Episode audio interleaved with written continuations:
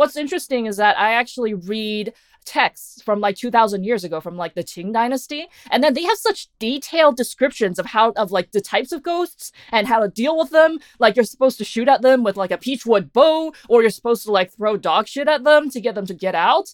And it's just like the rituals are so elaborate and the descriptions of the ghosts are so vivid that I'm like, I don't think this is made up, because like why would you make this up? Because it's like written in all seriousness. When I look at that kind of stuff, I'm like, you know, maybe modern day we have lost the ability to sense some things.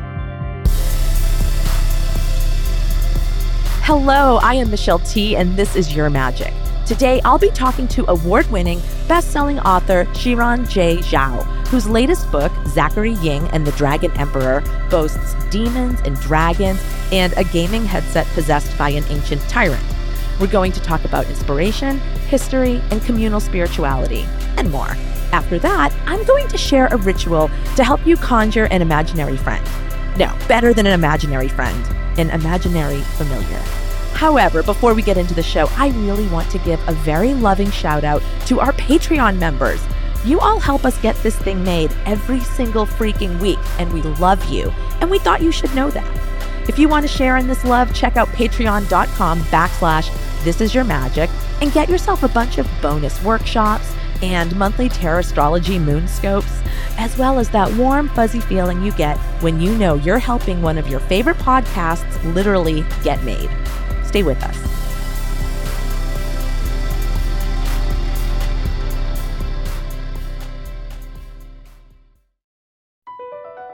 B P added more than seventy billion dollars to the U S economy in twenty twenty-two. Investments like acquiring America's largest biogas producer, Archaea Energy, and starting up new infrastructure in the Gulf of Mexico. It's and, not or. See what doing both means for energy nationwide at bp.com slash investing in America.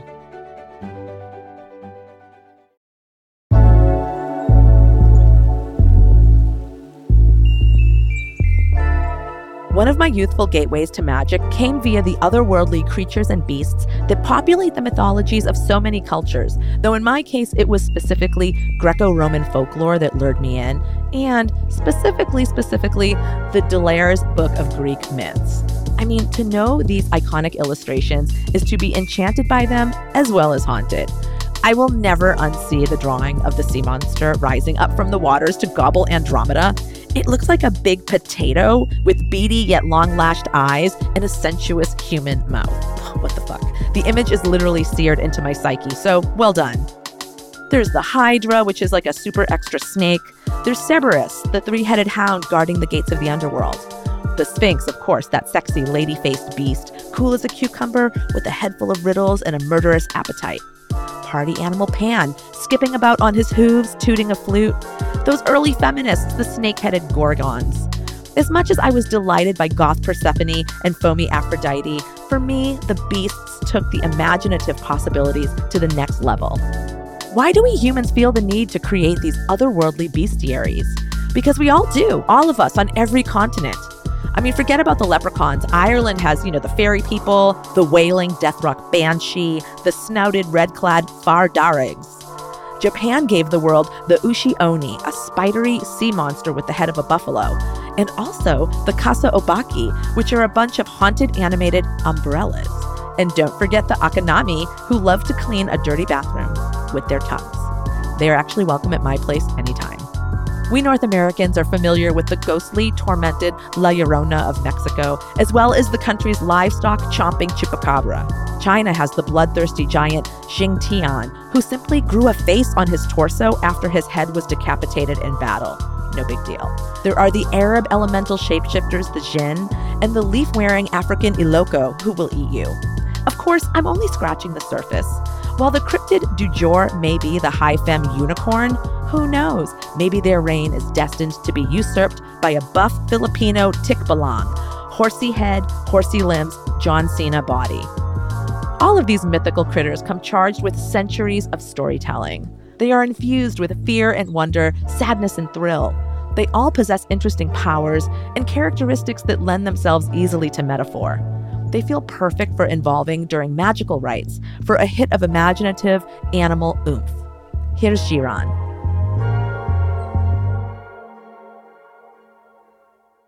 Xiran, thank you so much for being on Your Magic. Oh, thank you for inviting me. Yeah. You write about magic. I mean, you have magic in your work.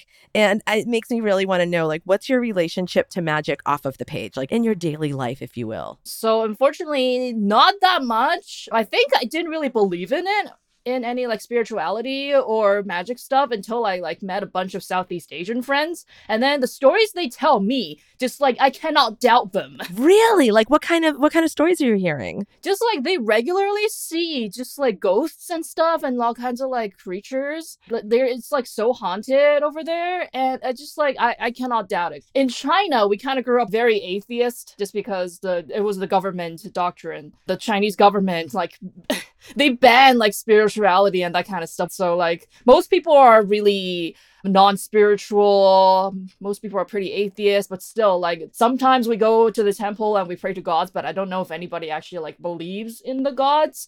But like spirituality is not very strong in China. But then I hear stories from my friends in like Southeast Asia where like spirituality is much stronger. And yeah, I just like, I can't doubt them. So now I like, I believe there's like magic in Southeast Asia. I don't know if there's any magic in China or like uh, North America, but we'll see. It's so interesting. You know, I feel like obviously not everybody has a drive to be spiritual, but like I feel like a lot of people do have it. And so it is one of the human drives. And so I wonder about like in a culture like China where the government is outlawing spirituality, are there sort of underground spiritual, mystical things happening? Well, for sure. I mean, there's the whole like Falun Gong, right? Um, and they they call that a cult, which um, but they, they practice a sort of spirituality. But the, the conflict is a little bit complicated because like the Falun Gong are not like all innocent either, because like the cult is kind of shady. Like the cult founder, he, he's shady, yeah. But also they probably shouldn't be persecuted to like death by the government for just like believing things. So it's it's a complicated situation. I do feel like spirituality requires a more communal aspect to like really be strong. So in North America, I believe that like Native American communities, they experience a lot more spirituality than, you know, the regular like white settlers. And I feel like in places like New Orleans, Louisiana, for example, probably there's just this like aura of spirituality that is much stronger than other places. There really is. What do you know about your astrological makeup, both your Western and your Chinese astrology? Oh my God, I don't know. Because I have two birthdays. There's a government official one and then the a fake one that my parents put on my birth certificate because they wanted me to get into school one year early. But I think legally I am a Virgo, but in actuality, I am a Libra.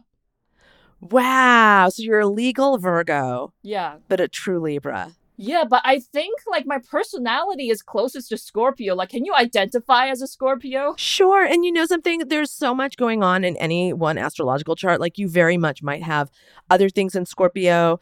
So yeah, I mean, if you're feeling a big Scorpio pull, it's probably true to something in your makeup. Yeah, I truly do feel I, I like identify as a Scorpio because I don't feel any connection to Virgo or Libra. Really? What about Scorpio feels more um, accurate for you? I don't know. I think just like the vindictiveness. I love pissing people off. People who, okay, I love pissing off people who have wronged me. Like those people, like before I was published and they were like assholes to me. Now I'm just like, oh, I hope you see like all that I am achieving. I hope you are like hoping and seething. Oh my God, that is very Scorpio as a matter of fact. Um, I love that. I mean, living well, it's the best revenge. Having success, it's number one. I know. Yeah, that's, that is the revenge that I get. Like, I don't actively go out and get revenge on some people. I just know that there are people out there who hate my guts, but still they have to like see me just like rising higher and higher in my career. And I, I just know they hate it. Yeah. Oh my God.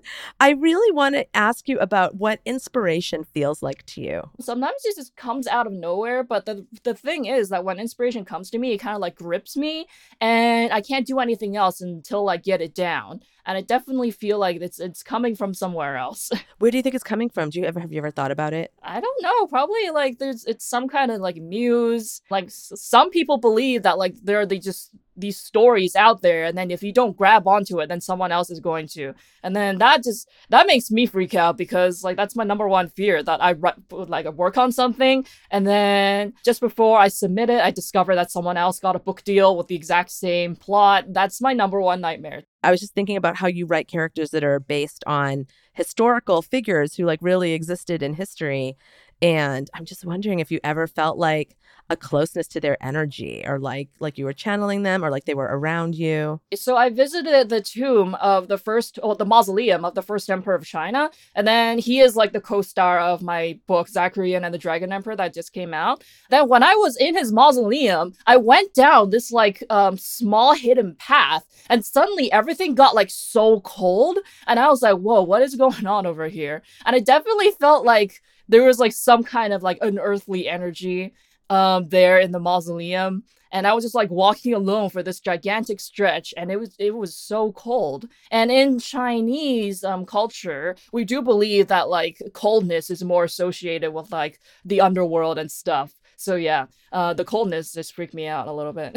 Where does the um the like the Chinese belief in an underworld, does it come from like a spiritual like mythology that pre-existed the government's ban on spirituality? Well, for sure, it pre-existed for like a thousand, like thousands of years, and even now, I think Chinese people still pretty strongly believe in uh, believe in reincarnation. I think I believe in reincarnation just because, you know, even though um, it doesn't make scientific sense, it makes sense in my head. I'm just like, yeah, of course, reincarnation is real, and yeah, for thousands of years, Chinese people have believed in this like underworld and ghosts. And what's interesting is that I actually read texts from like two thousand years ago from like the Qing dynasty, and then they have such detailed descriptions of how of like the types of ghosts and how to deal with them. Like you're supposed to shoot at them with like a peachwood bow, or you're supposed to like throw dog shit at them to get them to get out. And it's just like the rituals are so elaborate and the descriptions of the ghosts are so vivid that I'm like, I don't think this is made up, because like why would you make this up? Because it's like written in all seriousness. When I look at that kind of stuff, I'm like, you know, maybe modern day we have lost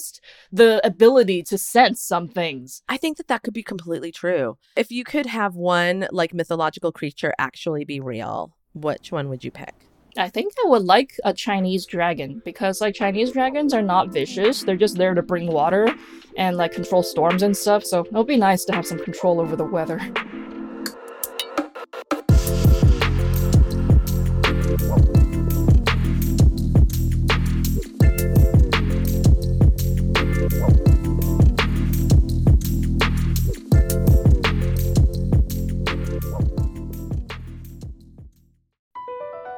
B P added more than seventy billion dollars to the U S economy in twenty twenty-two.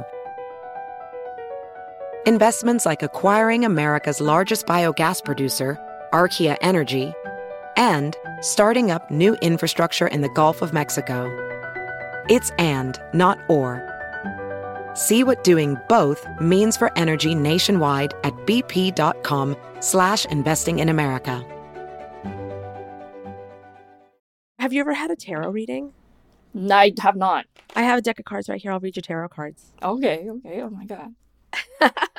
If you have something that you'd like to know about, they're really helpful if you're deciding between multiple options or multiple different paths, or if you're like, what's the energy around that thing? Like, these are all ways of using the cards that can be illuminating. Okay, should I move to Europe? Perfect. Oh, my God. That's perfect. Where are you right now? Vancouver, Canada. Okay, cool. So you're in Vancouver. Should you move to... So what I'll ask the tarot is, what does it look like if you move to New York? Would you be... Oh, I mean, move... Europe, not your... Oh, I'm York. Sorry, not New York. I, you, what would it look like? So what I'm going to ask the tarot is, what would it look like for you if you moved to Europe? What part of Europe? Are you looking at a certain... area, a certain country? Area? Um, probably even either northern Italy or southern France. Wow. Okay. Very cool. What, is there a particular, are there towns or cities that you feel especially drawn towards? Uh, you know, I like Venice, but I don't know if I would want to live there. So I'll probably have to do more research about this. But yeah, basically, I am tired of the new world. I want to go back to the old world. Okay. My gosh. I love that. It's my final shuffle. No. I'm so sorry. I really want it to be a yes. Your very first card is the death card. Oh, my God. Not necessarily a bad card, right? I mean, death in the tarot is really a metaphor for transformation. And often when the card comes up, it means that there's one of yourselves is dying. Like a piece, there's a piece of yourself that can be left in the past. You know, if you just think that we're always like growing and we're always morphing into new people, but sometimes we carry like old habits around with us from the past. It's it's very psychological. So it's not necessarily bad. It can actually be really incredible. But the cards that you have with it don't inspire me. The very first one is the Princess of Cups. So this is a court card. You know, it's very much like a deck of playing cards. It's like one through ten with the four suits. And then there's like the court cards. So court cards just aren't, you know, if tarot cards have worth, the major arcana, like the death card, they're the strongest. And the court cards, the people are like the weakest. So to get a big, strong vibe like the death card, I want a lot more information around that. And so to have the tarot spit out a little piddly Princess of Cups at me, I just feel like it's not enough, you know? She is a very sweet card. She is open. She's open-hearted. She is really in touch with her emotions. She's not controlled by them. She is gentle with herself. It's a really lovely card. So I was like, okay. But then your last card is this guy here, this Prince of Swords. He, you know, he's in this chariot. The chariot wants to move forward, but it's being pulled by these little weaklings. They cannot pull his chariot. To his credit, he's recognized it. He has a sword. He's ready to slice through the reins and try something different. But this is a card of frustration. So there's just, you know, and one thing I really want to say about tarot is it's all about timing. Like, this does not mean that it is your destiny to never live in Europe. Absolutely not. If it's in your heart to live in Europe, then I believe you should and you will live in Europe. But is that something you should be working towards right now? No, you shouldn't. For some strange reason, you should not be working towards it right now. It's not... I would say it's a no. Are there other places? Are you feeling a little stir crazy in um, Vancouver? Are you just wanting to... New York, to... actually. I have had some thoughts about moving to New York, but probably I would do like an extended vacation in all these places first before I like decide to move. But also I don't, like even if I move to a place, I don't have to like stay there. I'm fully mobile. I don't need to like settle down for work or anything. It's one of the beautiful gifts of being a writer. Um, uh-huh. Yeah. And, you know, and we're never stuck anyway. You know, we can always make new choices and, and change our f- fortune and our future. So I'm, I'm shuffling right now. It's so funny that you say New York because I, you know, did that flub when I was like, should you move to New York? And you had just yeah. said Europe. And I was thinking Europe, but I was saying New York. So it was very strange. So is New York calling to you? Should you investigate? What would it look like if you started investigating and opening your mind towards living for a bit in New York? I gotta say, I always want to go to Europe, and then I end up going to New York instead. And I'm oh like, oh, this is just as good. This is just as good, if not better. It's the best city in the world. Oh, Xiran, you've got to live in New York. It oh is my calling God. you. You got the Emperor. Yeah. You got the Princess of Discs. What the hell? She's a good one. And then you got the Fool. And that is what I'm really the most happy about, these two major arcana cards, because they're majors. We love the majors. But also they support each other in such a great way. I mean, the Emperor is sort of like, he's like the king. And I don't know, I'm just thinking like, here you are, kind of at the top of your game. You could go into New York and like, it just seems like the city would roll itself out for you. Like you would feel like you're you're... just so alive in that town, and there's so much opportunity available to you in that town for you just to grab a hold of. It's just such a strong card of like leadership and success and energy and activity. The Fool card, he's just jumping off the cliff. He doesn't know what, what the hell he's doing. He's like, ah, I just, you know, this is the guy who moves to New York because he's just like packed a knapsack and hopped on a Greyhound bus. And he's yeah. just going to like arrive there and like figure it out. You know, it's that kind of energy. But it's also wonderful energy for relocating because it's just sort of like, I trust the universe. I'm just going to have an adventure and I just trust the universe is going to catch me and break my fall. And I'm just, you know, on the path I'm meant to be on. So he's very spontaneous and trusting. But then you also are backed up by the Emperor, who's like established and has it together. So it's a really great, it's a great combo. You know, New York can be a hard city to move to, but y- it will not be hard for you is what I'm seeing. And also Princess of Discs. So I just talked a little bit of shit about the court cards, but I like her popping up between two major arcanas, and she's telling a good story here. The Princess of Discs, she's Earth, and I like an Earth. I like to see Earth in a relocation reading because you're moving to a different part of the Earth. You want to see, can I ground here? What will I look like sitting on this part of the planet? Um, the Princess of Discs has been through a lot. You see this tangle of trees behind her. Like, she's had a fucking journey, and now she's pregnant. So oh it's this God. idea. It's this idea of like, wow, like you, you know, you you are hardy. You are you have survived a lot, and now you have like a new thing to kind of give birth to in the world. You have a new thing that's going to be born of a particularly trying path that you've been on.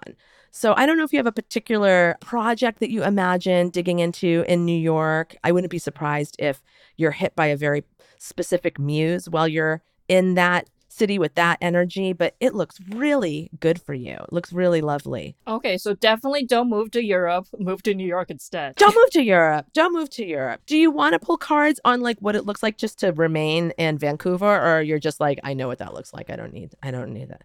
Okay, sure. Yeah. What would it be like to remain in Vancouver? Yeah, what does it look like for you to just stay there for now? Okay. It's definitely not bad. It's way better than Europe. Yeah. It's definitely not bad. Um, you have the Knight of Cups. Your fa- your family, is your family there? Yes. Yes. Okay. I mean, this is like a Cancer, and Cancer really rules family. So there's just like a lot of love for you there. There's a lot of like emotional stability that's there for you. It seems like maybe the city itself loves you, or you love it. There's just like a, there's a lovely exchange of energy. But at the same time, then you have the Four of Cups, which is luxury. And it's like, well, everything looks really nice, right? And this, these four cups, they look very pretty, but the water's choppy. So there's this sense of like, I don't know, you know, knowing that like your family's there and you've been there for a while, I'm guessing. A long while. A long while. That's what I thought. So, you know, I think the danger here, the choppy water, isn't that like suddenly your life in Vancouver is going to fall apart. It's probably more like you're just going to get so bored and just like find yourself at the end of your rope, just needing a break or needing a change. You also, though, have the Ace of Cups, which is about a new a new beginning, a new connection. Um, so what I think, looking at these two together, the, the Four of Cups with its a bit of a warning, and then this beautiful Ace of Cups, I think that if you did stay in Vancouver, you need to do something to change it up. You need to do something to like, you know, like you need to renew your vows, you know, to, to Vancouver, something that kind of makes it feel a little bit different or a little bit renewed to you. I mean, we've all been locked up for so long, just getting to leave the house feels like we're in whole new cities probably a little bit. But it's like, if you do stay there, I'm just seeing this as like, you you really need to commit to it in a different way to make it more emotionally exciting for you to be there. Does that make sense? Yeah, that totally makes sense. And I feel like that is true because, you know, I feel like I've gotten everything that I've I could out of Vancouver. It's basically, it's like a retirement city, but, you know, I am definitely not ready to retire.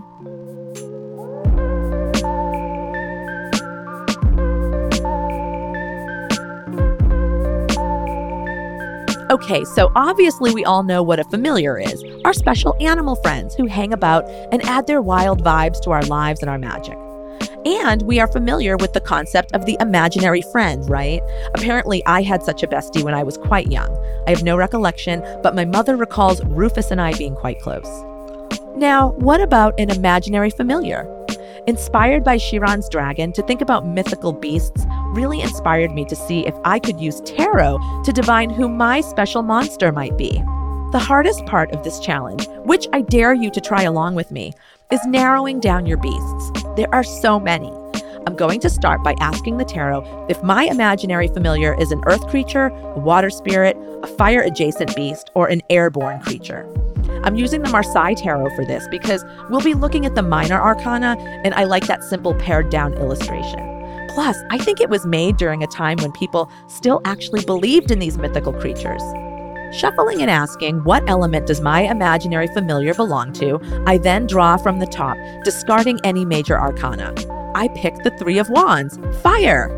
My next challenge is to try to come up with ten mythical creatures associated with fire. The mythical fire-dwelling salamander, which predates Harry Potter by a couple of hundreds of years, is one. The phoenix bird of Greek mythology, your classic fire-breathing dragon. Okay, what else? The devil famously lives in a fiery hell. Ooh, the chimera is a lady beast with the behind of a dragon, but the front of a lion and the midsection of a goat, and she breathes fire. I'm halfway there. There's the huma bird, the phoenix's Persian cousin. The really lovely Japanese kirin is part dragon, part deer, and yes, breathes fire. Three more to go. The boitata from indigenous Brazilian folklore is a snake made of pure fire with a hundred eyes on its back. Jinns are also said to be made of fire, so they're invited to the party. Finally, we will end with the Chilean Chirufa, a man-eating monster made of crystals and lava. Impressive. I'm numbering my fire creatures one to ten in the order I listed them. Now I shuffle, asking the deck who is best suited to be my imaginary elemental. It's fun to keep picking through the cards and looking for a wands. The suspense grows. And finally, I have one, the Four of Wands. What was my number four again? O M G, the Devil. Totally figures. Actually, I'm doing this reading on the fiery Sagittarius full moon, and this morning when I gave myself a proper tarot reading, it had said that I need to channel the devil to bring balance into my life, if you can believe that. I guess my altar is about to get especially satanic. Once you learn your familiar, have some fun learning more about them. Give them some space on your altar. Channel some of their more helpful qualities during meditation. I invite you all to try this playful reading, and if you do, please share with us who your new imaginary familiar is. I'm dying to know.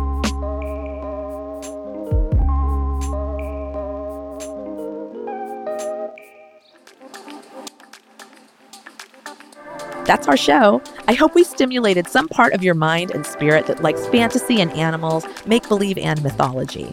The history of human imagination is infinite, so full of inspiration for inventive ways to engage with our occasionally too real modern lives. Set your inner baby witch loose on a Pegasus or something.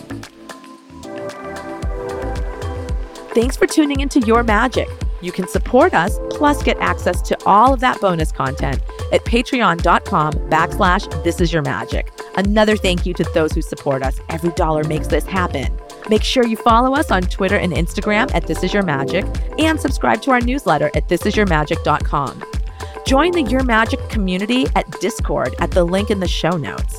You can rate us and subscribe right here on Spotify. Do what you have to to never miss an episode.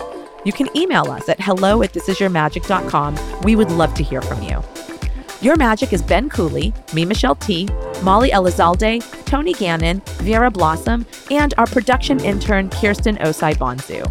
And our original theme music is by John Kimbrough. Thanks for listening.